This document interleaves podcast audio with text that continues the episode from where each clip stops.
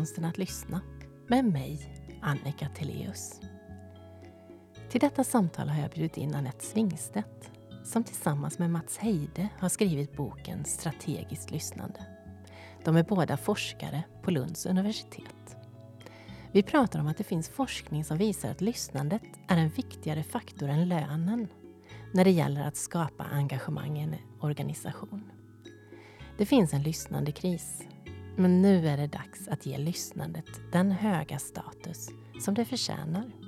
För människor mår bra i lyssnande organisationer och det får positiva effekter, även på kunder och brukare. Hur bra är Anette på att lyssna på sig själv? Vad är ett lyssnartåg? Vem kör? Och vem lägger räls? Det här är konsten att lyssna.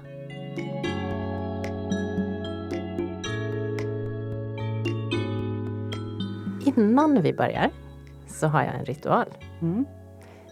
Jag har en poddbön och den går så här. Jag bjuder in den klokaste delen av mig till detta samtal. Låt mig vara öppen, äkta och närvarande. Låt samtalet vara varmt, utforskande och fullt av tillit. Låt oss ta fram det bästa i varandra och välkomna det som sker. Låt detta samtal bli ett fint minne som vi skapar tillsammans, här och nu. Vad händer i dig? Det var en väldigt eh, kontemplativ text. Eh, och jag bestämde mig för att nu ska jag lyssna eh, på vad du säger. Och att du har ju en väldigt behaglig röst. Så det var ganska lätt att bli lugn. Och den innehöll många ord som gör att man tänker ja, vi ska vara hyggliga mot varandra i alla tillfällen vi kan. Det är så mycket osäkerhet och ängslan överallt. Så jag tror att vi människor behöver ofta vara i ganska trygga sammanhang. Mm. Varmt välkommen till det här trygga sammanhanget, Annette Svingstedt. Du har ju tillsammans med Mats Heide skrivit en bok som heter Strategiskt lyssnande. Det Så vi delar ju verkligen den här passionen för att sprida kraften som finns i lyssnandet. Ja, det gör vi verkligen. Så jättekul att ha dig här. Tackar. Hur kom ni på tanken att skriva en bok tillsammans? Ni kommer från lite olika områden. Ja, det stämmer. Jag kommer från eh, en eh, utbildning och ett forskningsområde som på engelska heter Service Management och ibland i svensk kontext kallar vi det på vår institution för tjänstevetenskap eller Service Studies. Jag är själv företagsekonom eh, och har jobbat många år som chef innan jag kom till akademin och eh, genomgick en forskarutbildning. Och Mats Heide kommer från strategisk kommunikation som också är ett forskningsområde inom kommunikationsfältet. Mitt är mer managementorienterat kanske än vad kommunikationsteorier är. Och vi eh, är dessutom ett par. Eh, under pandemin så började vi eh, prata om vi hade varit på någon middag och vi kom hem och sa Gud vad folk pratar. Har du fått en enda fråga ikväll? Och, Nej, gud vad alla snackar och verkar inte lyssna på varandra. Och inte så att vi själva var sådär jättemycket bättre. Eh, utan vi kunde bara konstatera att det handlar väldigt mycket om att prata. Och då bestämde vi oss för att men vi tittar på vad som är skrivet om det här i forskning. Eh, eftersom vi är forskare båda två. Och så började resan. Och vi kunde ju då konstatera att inom vissa områden var det skrivet ganska mycket. Inom psykologi och eh, inom sociologi en del och, och sådär. Men betydligt mindre inom kommunikationsteorier, eh, inom eh, ledarskapslitteratur. Där var det inte lika mycket skrivet om lyssnandet. Och då, eftersom Mats hade skrivit ganska många böcker tidigare så bestämde vi oss för att eh, vi förenar de här två fälten och skriver en bok om organisationers lyssnande. Mm. Och vad menar du med strategiskt lyssnande? Ja, vi har ju en definition i boken. Eh, där vi eh, säger att eh, det finns definitioner på organisatoriskt lyssnande i någon bok, strategiskt lyssnande i Eh, Laura Lewis bok. Eh, vår definition är att det är ett lyssnande som är relationsorienterat. Men det är också målmedvetet eller målinriktat. Och med målinriktat menar vi att bli kundorienterad, att bli en värdeskapande organisation som levererar hög kvalitet, tjänstekvalitet. Eh, fokuset är på det. Och sen måste det också systematiseras. Det vill säga, det måste byggas in i, i organisationens eh, infrastruktur, i kulturen, i eh, de ekonomiska styrsystemen, i strukturerna i medarbetarstrategierna, i ledarskapet.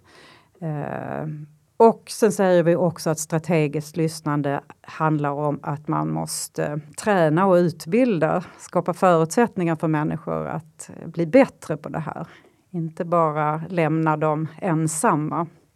Men eh, strategiskt är att, hos oss att det är på en ledningsnivå. Det är en ledningsfilosofi Eh, det har högt värde, det ska ha hög status i organisationen.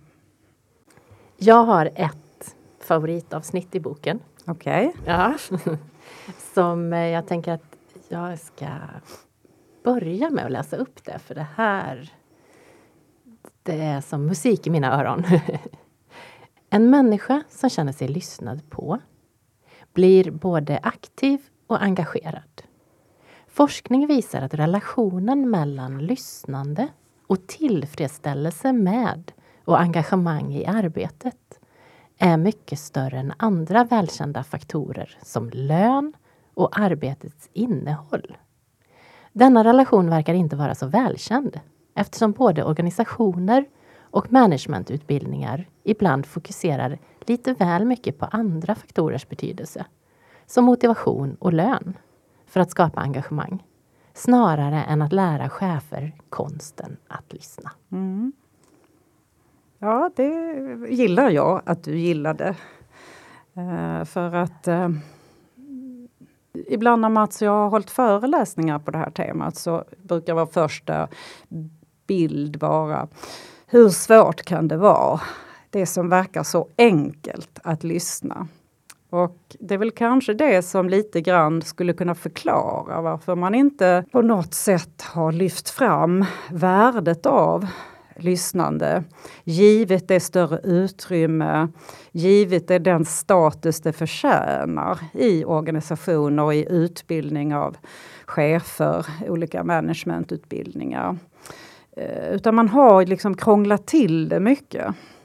Och jag brukar fråga mina studenter eh, ibland när jag har föreläsningar. Är det någon i det här rummet som tycker att ni har fått för mycket bekräftelse i livet? Och då är svaret alltid nej. Och jag frågar det i personalgrupper också. Eh, vi lider liksom brist på uppskattning och bekräftelse. Och lyssnandet är en ganska enkel väg till att nå eh, en känsla av att vara bekräftad. Och därför har jag tänkt många gånger varför, varför används inte det? Eh, utan vi ska åka på teamaktiviteter och eh, flottfärder och vi ska komma ihop oss. Och någonstans så ropar alla efter lyssna på mig en liten stund. Eh, så att eh, eh, vi kan nog hitta i forskning och i olika empiriska studier att eh, lyssnandet är en väg till att känna sig bekräftad. Eh, och därmed följer sånt som motivation, engagemang, tillit. Egentligen det som nästan om du går in och tittar i organisationers beskrivningar av sin kanske personalstrategi eller sin vision eller så, så är det ju sådana ord som tillit, motivation och engagemang som används. Men sällan ihop med att vi gör detta genom att verkligen ägna oss åt lyssnande. Ja, och kanske om man har en, en eh, ledarskapsutbildning och pratar om vad är viktigt hos en ledare mm. så brukar lyssnandet komma upp. Jag vill mm. gärna ha en chef som mm. lyssnar. Mm. Ja, eller åtminstone lyhörd mm. brukar komma upp. Eh, som kanske är liksom lite mer light form av lyssnande. Men det, det, det, att få uppskattning och bekräftelse, det kommer väldigt ofta upp. Och om man då fortsätter att fråga medarbetarna hur skulle det gå till? Då tycker jag att lyssnandet kan komma upp som, en, som ett verktyg. Men det skrivs ganska lite om det. Mm. Vad tror du det beror på? Ja, utifrån det som vi har tittat på när vi skrev den här boken så har ju lyssnandet tyvärr lite behäftat med en del motstånd eller saker som gör att det, det, det hindrar lyssnandet, framförallt i, i ledarskap och när det gäller ledarskap och chefskap. Till exempel att, att lyssna skulle kunna vara ett uttryck för svaghet. Eh, att man öppnar upp lite grann för sin sårbarhet. Och det förknippas ju sällan med, med liksom bilden, idealbilden av en bra chef. Det har inte alltid varit en karriärfaktor. Utan man har letat eh, kanske efter kompetenser på eh, tydlighet, kommunicerar, är direkta, är bra på att prata. Helt andra eh, kriterier som har varit viktiga eh, för att kanske göra karriär. Så att det är, det, det är en hel del. Och en del tycker att det är alldeles för tids och energikrävande. Eh, det visar sig också att ett skäl till att man inte lyssnar är att man kanske måste ompröva sin uppfattning. Eller till och med beslut som man har tagit. Man kanske börjar fundera på, jag skulle kunna ha fel. Eh, vilket kanske inte är så lätt att hantera. Så det finns en del saker som hindrar lyssnandet. Mm.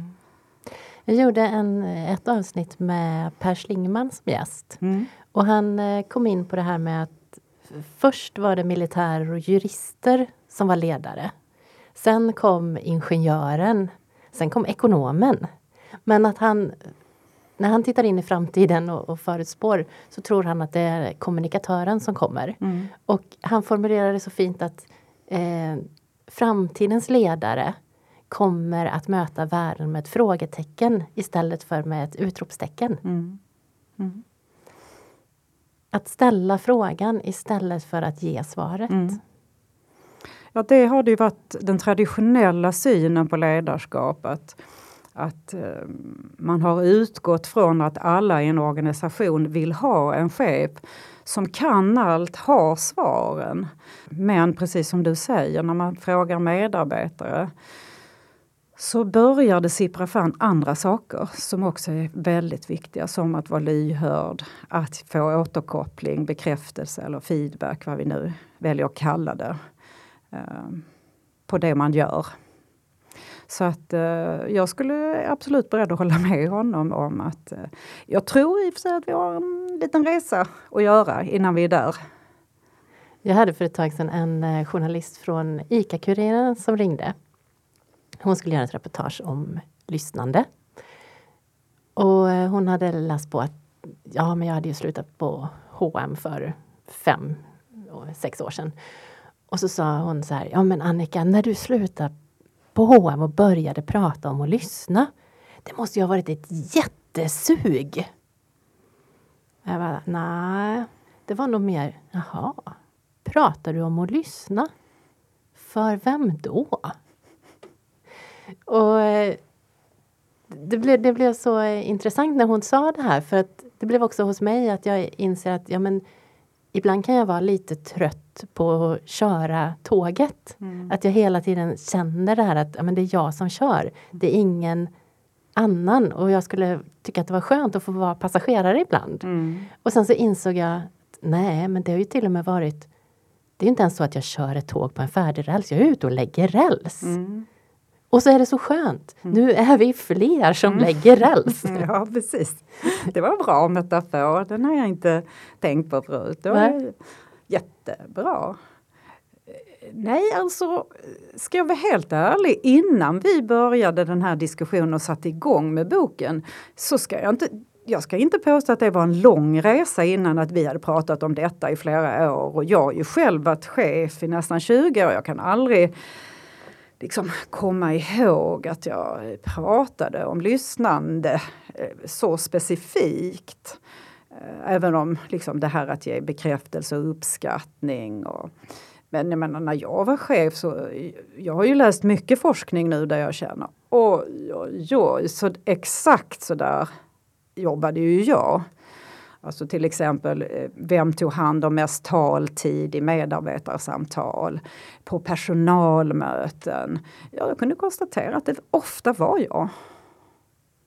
Och, och det där gjorde ju mina kollegor tystare och tystare. Alltså ju mer jag snackade, ju tystare blev de.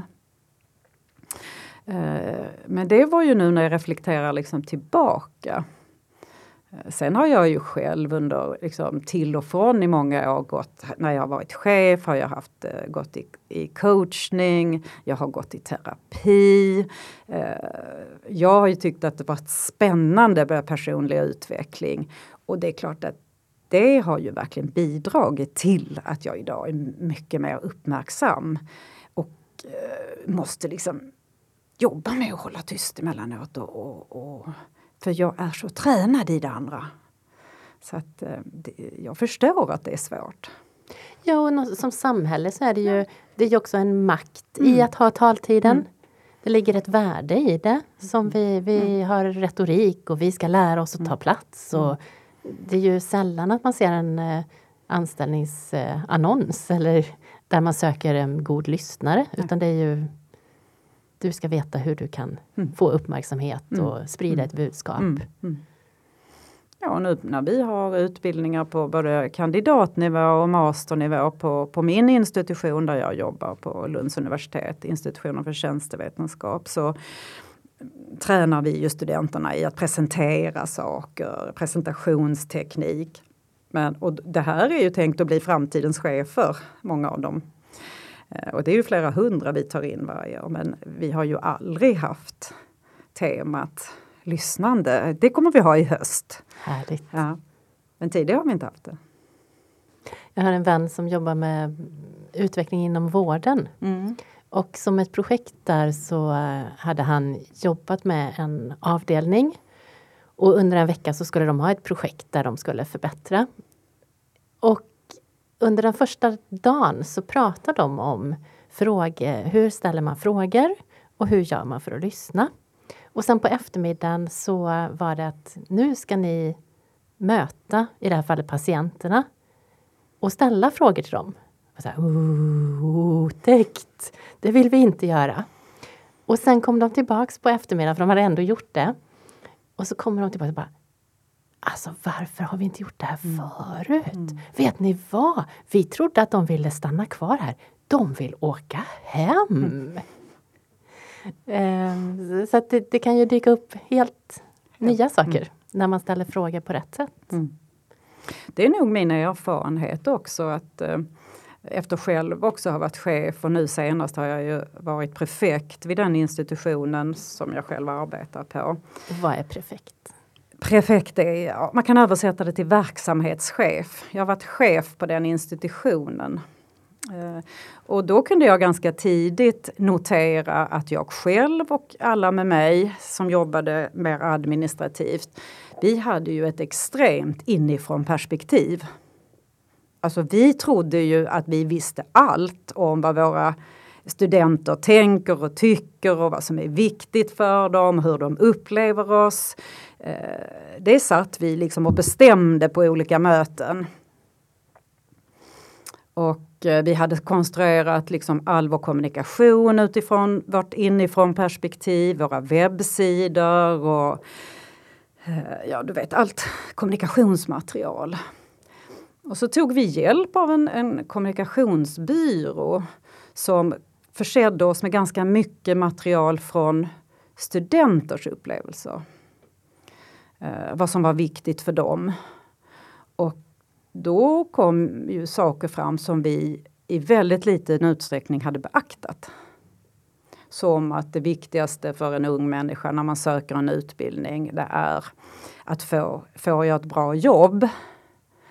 Det hade vi skrivit någonting om, men ganska långt bak i texten. Vi berättade om hur bra vår utbildning var och hur mycket vad den innehöll för någonting och vilka kurser de skulle läsa. Och, och, som förstås också är viktigt.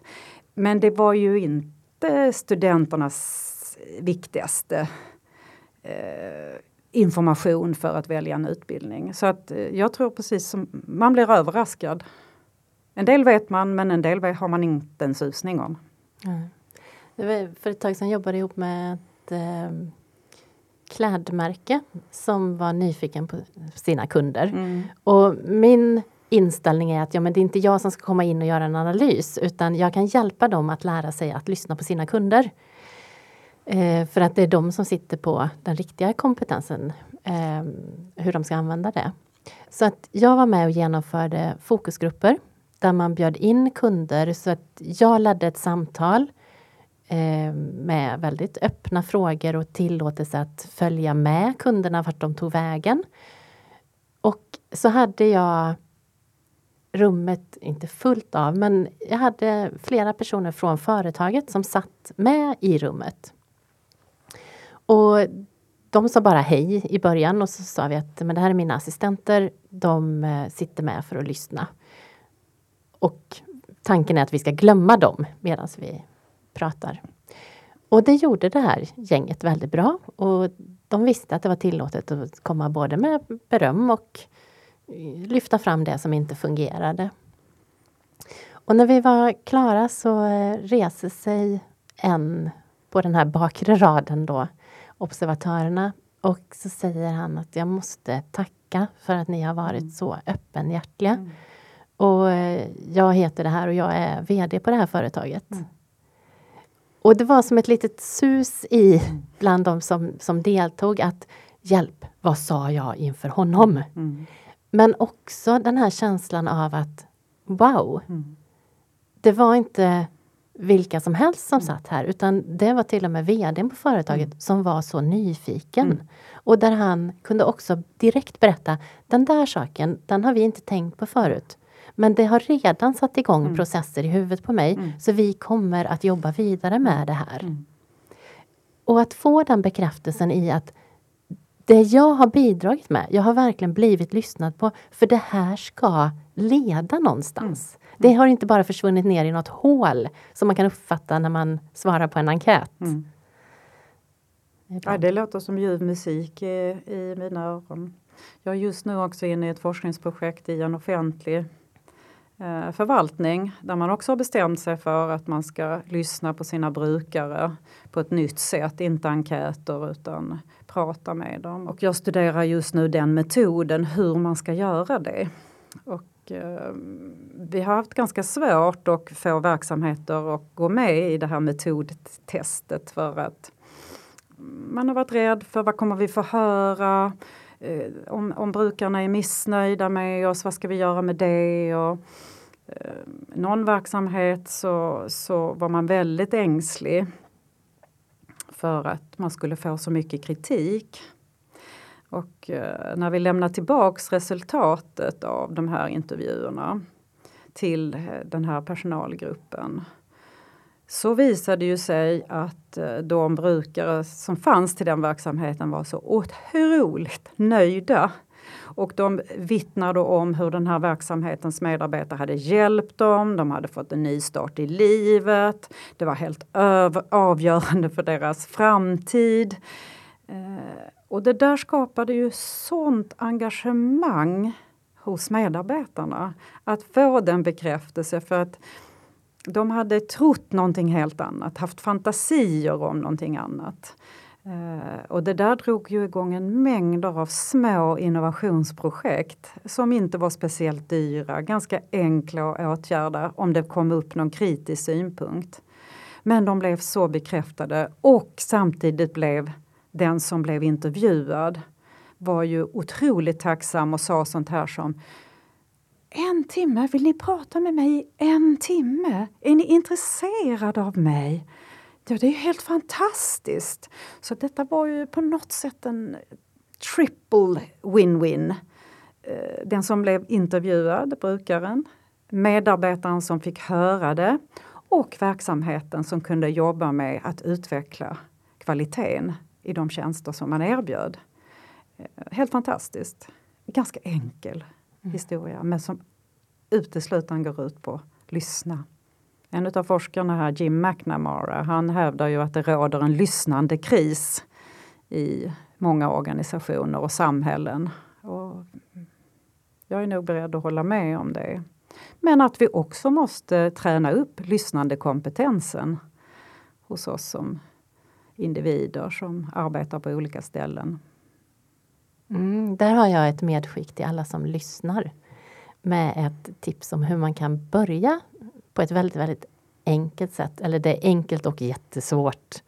Eh, men att när du lyssnar undvik att gå ner i lyssnandets dal. Där dal står för, D står för att döma. A står för att avbryta. Och L står för att lösa. Mm. Så om du undviker att döma den du lyssnar på, du undviker att avbryta den du har lyssnat på och du undviker att lösa dens problem om den inte specifikt har bett om det. Då kommer du jättelångt. Mm. Och då har jag också ett medskick. Det får du så gärna ja. komma med. Och då tar jag också en sån här liten akronym, WAIT. Särskilt till dig som kanske jobbar som chef och tänker att taltiden är din. Eh, då kan du tänka Why am I talking? Fundera på om det är absolut nödvändigt att det är du som säger det här, att det är du som äger taltiden. Eh, utan fundera på, behöver jag verkligen komma in här eller ska jag låta arenan vara öppen för någon annan eller några andra? Ja, det är ett jättebra tips. Mm. Jag jobbar ibland med grupper och får chansen att vara med när de har möten tillsammans. Och där kan det också vara väldigt, väldigt spännande att låta någon av de som ingår i gruppen agera observatör. Och förslagsvis den som vet med sig att den pratar väldigt mycket. Om den får vara observatör i ett möte mm. så eh, brukar det hända rätt mycket. Mm. Och också som, som ett tillägg till ditt där, att ja, men väntar man med att prata? Mm. Det finns ju många som pratar om det här, jag ska vara den som pratar sist i ett rum. Mm. Istället för den som pratar först, att, att det blir en maktförskjutning. Eh, och att vad händer när jag inte säger det som jag känner ett sånt brinnande behov över att sprida till världen? Mm. Ja men kanske, kanske säger du samma sak. Mm. Och vad fint om du, mm. om det ändå kommer fram. Mm. Behöver jag säga det? Mm. Och ibland kan det till och med vara så att jag har ett brinnande behov av att berätta precis det du berättade. Men med mina ord. Mm. Eller vad händer när jag inte säger någonting? Vem är det som kommer till tals då? Mm. Dyker upp en helt ny tanke? Nej, jag tror att det, det, är en, en del av de här sakerna låter ju väldigt enkelt men vi har ju också mönster i oss som vi måste göra oss uppmärksamma på. Så att, ehm, och framförallt om du, du befinner dig i en maktposition där blir det ju kanske helt avgörande för liksom, ditt team eller ditt gäng. Uh, om du faktiskt börjar reflektera över hur du använder taltid. Hur bra är du på att lyssna på dig själv? Det måste jag nog erkänna att uh, jag inte är så, så bra. Um, trots att jag har blivit både coachad och gått i olika kurser i personlig utveckling så mm, är jag mikro lite bättre på det. Eh, men jag kommer säkert lära mig och bli ännu bättre. ja, någon gång när jag varit chef så har jag liksom kanske när jag har vågat så har jag frågat medarbetare hur de har tycker det är att samarbeta med mig och vad de tycker har varit, varit eh, kanske kämpigt eller haft lite svårt för. Ehm, och då har det som de har sagt någon gång är att, eh, att jag är bra på att uppmärksamma och bekräfta människor. Och, och nu i efterhand har jag tänkt att jag kanske ändå är ganska bra på att lyssna på andra men inte alltid så bra på att lyssna på mig själv. Uh, och sen har det som man har tyckt var mer kämpigt med mig har inte haft, handlat så mycket om att jag har liksom inte varit duktig på att återkoppla och bekräfta, vilket jag tror är en väldigt bra sak som chef. Att, att kunna göra. Därför att vi, vi alla lider brist på det. Och, och, vi blir så... Det har så många fördelar för oss när vi får bekräftelse. Och framförallt om den är positiv förstås. Vad tror du skulle hända om du blev bättre på att lyssna och bekräfta dig själv? En lite tveeggad fråga, för ibland så tror jag om jag skulle lyssna på mitt inre jag klockan tre på natten, då skulle jag inte göra någonting eh, när jag stiger upp. För att jag, jag, går ofta över gränser, jag utmanar mig själv ganska ofta, gör saker som jag inte eh, riktigt kan och som jag ofta ångrar att jag har sagt ja till och, och sådär. Men som jag är så himla nöjd med att jag sen genomför. Så ibland tänker jag att det är bra att jag inte alltid lyssnar på den här eh, lilla skatan eller kråkan som sitter på min axel och säger att usch det är läskigt, gör inte det och varför sa du ja till det? Eh, men ibland, så den vill jag, eh, är jag nöjd med att jag inte alltid lyssnar på. Men ibland så skulle jag vilja lyssna på någon som kanske fick mig att vara lite snällare mot mig själv. Jag är ganska sträng mot mig själv. Eh, någon som sa att du behöver inte vara så där sträng mot dig själv, Anette. Du får finnas som du är. Det hade jag velat bli bättre på att lyssna på. Jag tror att många människor som eh, jobbar i organisationer som är väldigt prestationsorienterade och duktiga Eh, är ganska stränga mot sig själv. Vilket ibland gör också att de är stränga mot andra, det vill säga att de inte heller tillåter sig att lyssna kanske riktigt på andra för de har så, inklusive mig själv, vi har så mycket med oss själva. Och det har varit framgångsrikt. Jag kommer ihåg när jag var chef, då, det är ju ganska många år sedan, men att att ibland började medarbetare gråta under medarbetarsamtalet. Egentligen inte för att de hade inte fått någon kritik utan att jag bara lyssnade på dem. För att lyssnandet väcker så otroligt mycket känslor i människor för vi är inte bortskämda med det.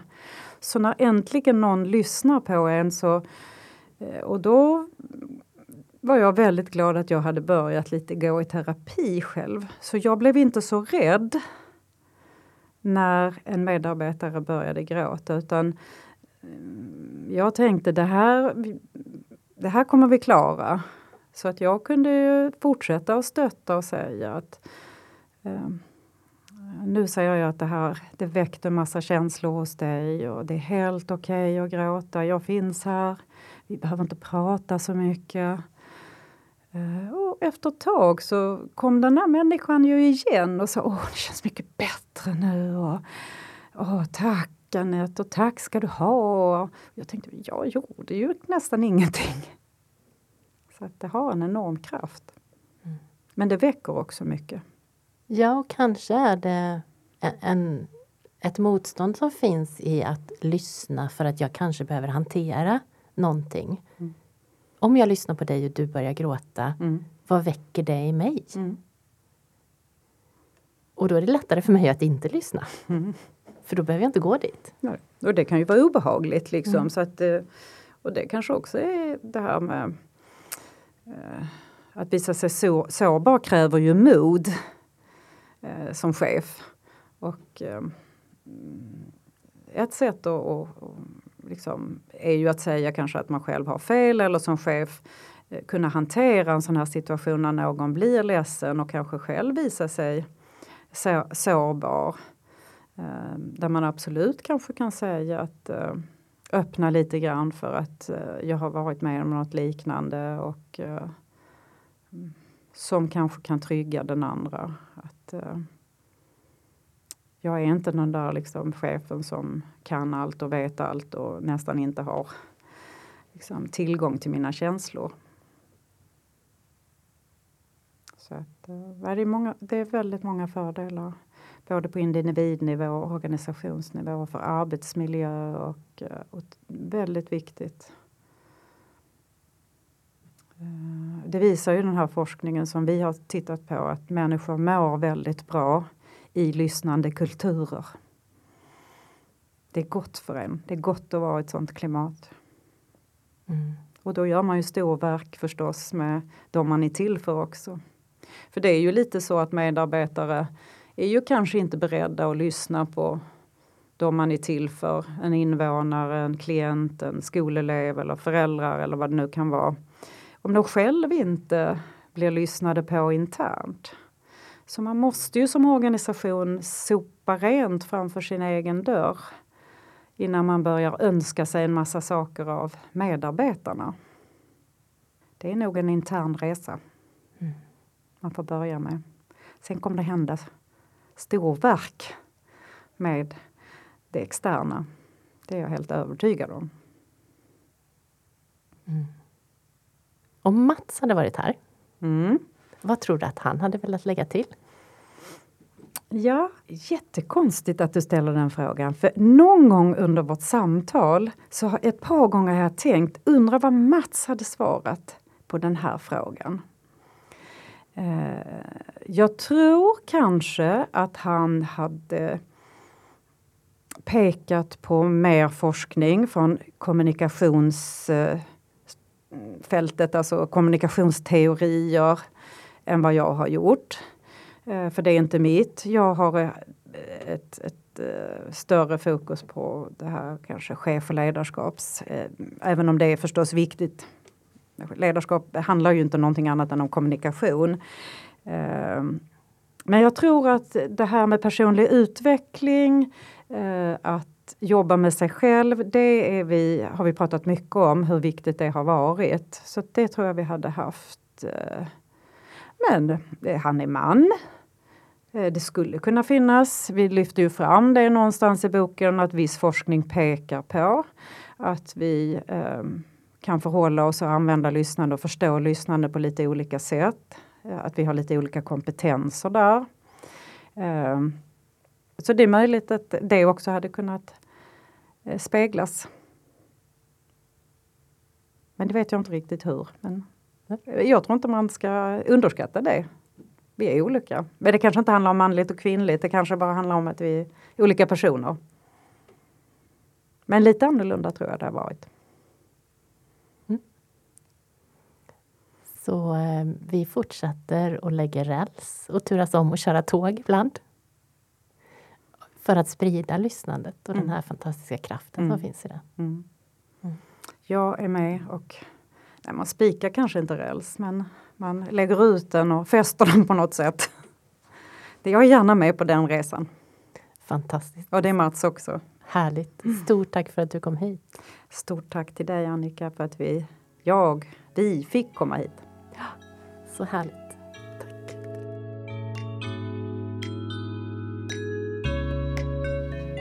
Annette och jag är överens om att lyssnandet är ett kraftfullt kommunikationsverktyg och att det är dags att träna lyssnarkompetensen. Vi gav var sitt medskick. Jag pratar om att undvika att gå ner i lyssnandets dal, där D står för döma, A står för avbryta och L står för lösa. Annette skickade med att det kan vara bra att hejda sig och tänka Wait. Why am I talking? Vad händer när någon som ofta pratar i en grupp får rollen som observatör? Pröva det på din arbetsplats. Är du nyfiken på hur en lyssnande organisation fungerar? Så tipsar jag om avsnitt 18 med Niklas Hedin. Vill du boka mig som föreläsare eller gå på kurs i att bli bättre på att lyssna så kan du läsa mer på min hemsida annikateleus.com eller skicka ett mejl till annika.annikateleus.com. Konsten att lyssna finns också som bok och har precis släppts som storpocket. Den finns till specialpriset 109 kronor hos Adlibris. Priset gäller till och med sista mars 2023. Dela gärna poddavsnitten om du vill att fler ska bli bättre på att lyssna. Tack för att du har lyssnat.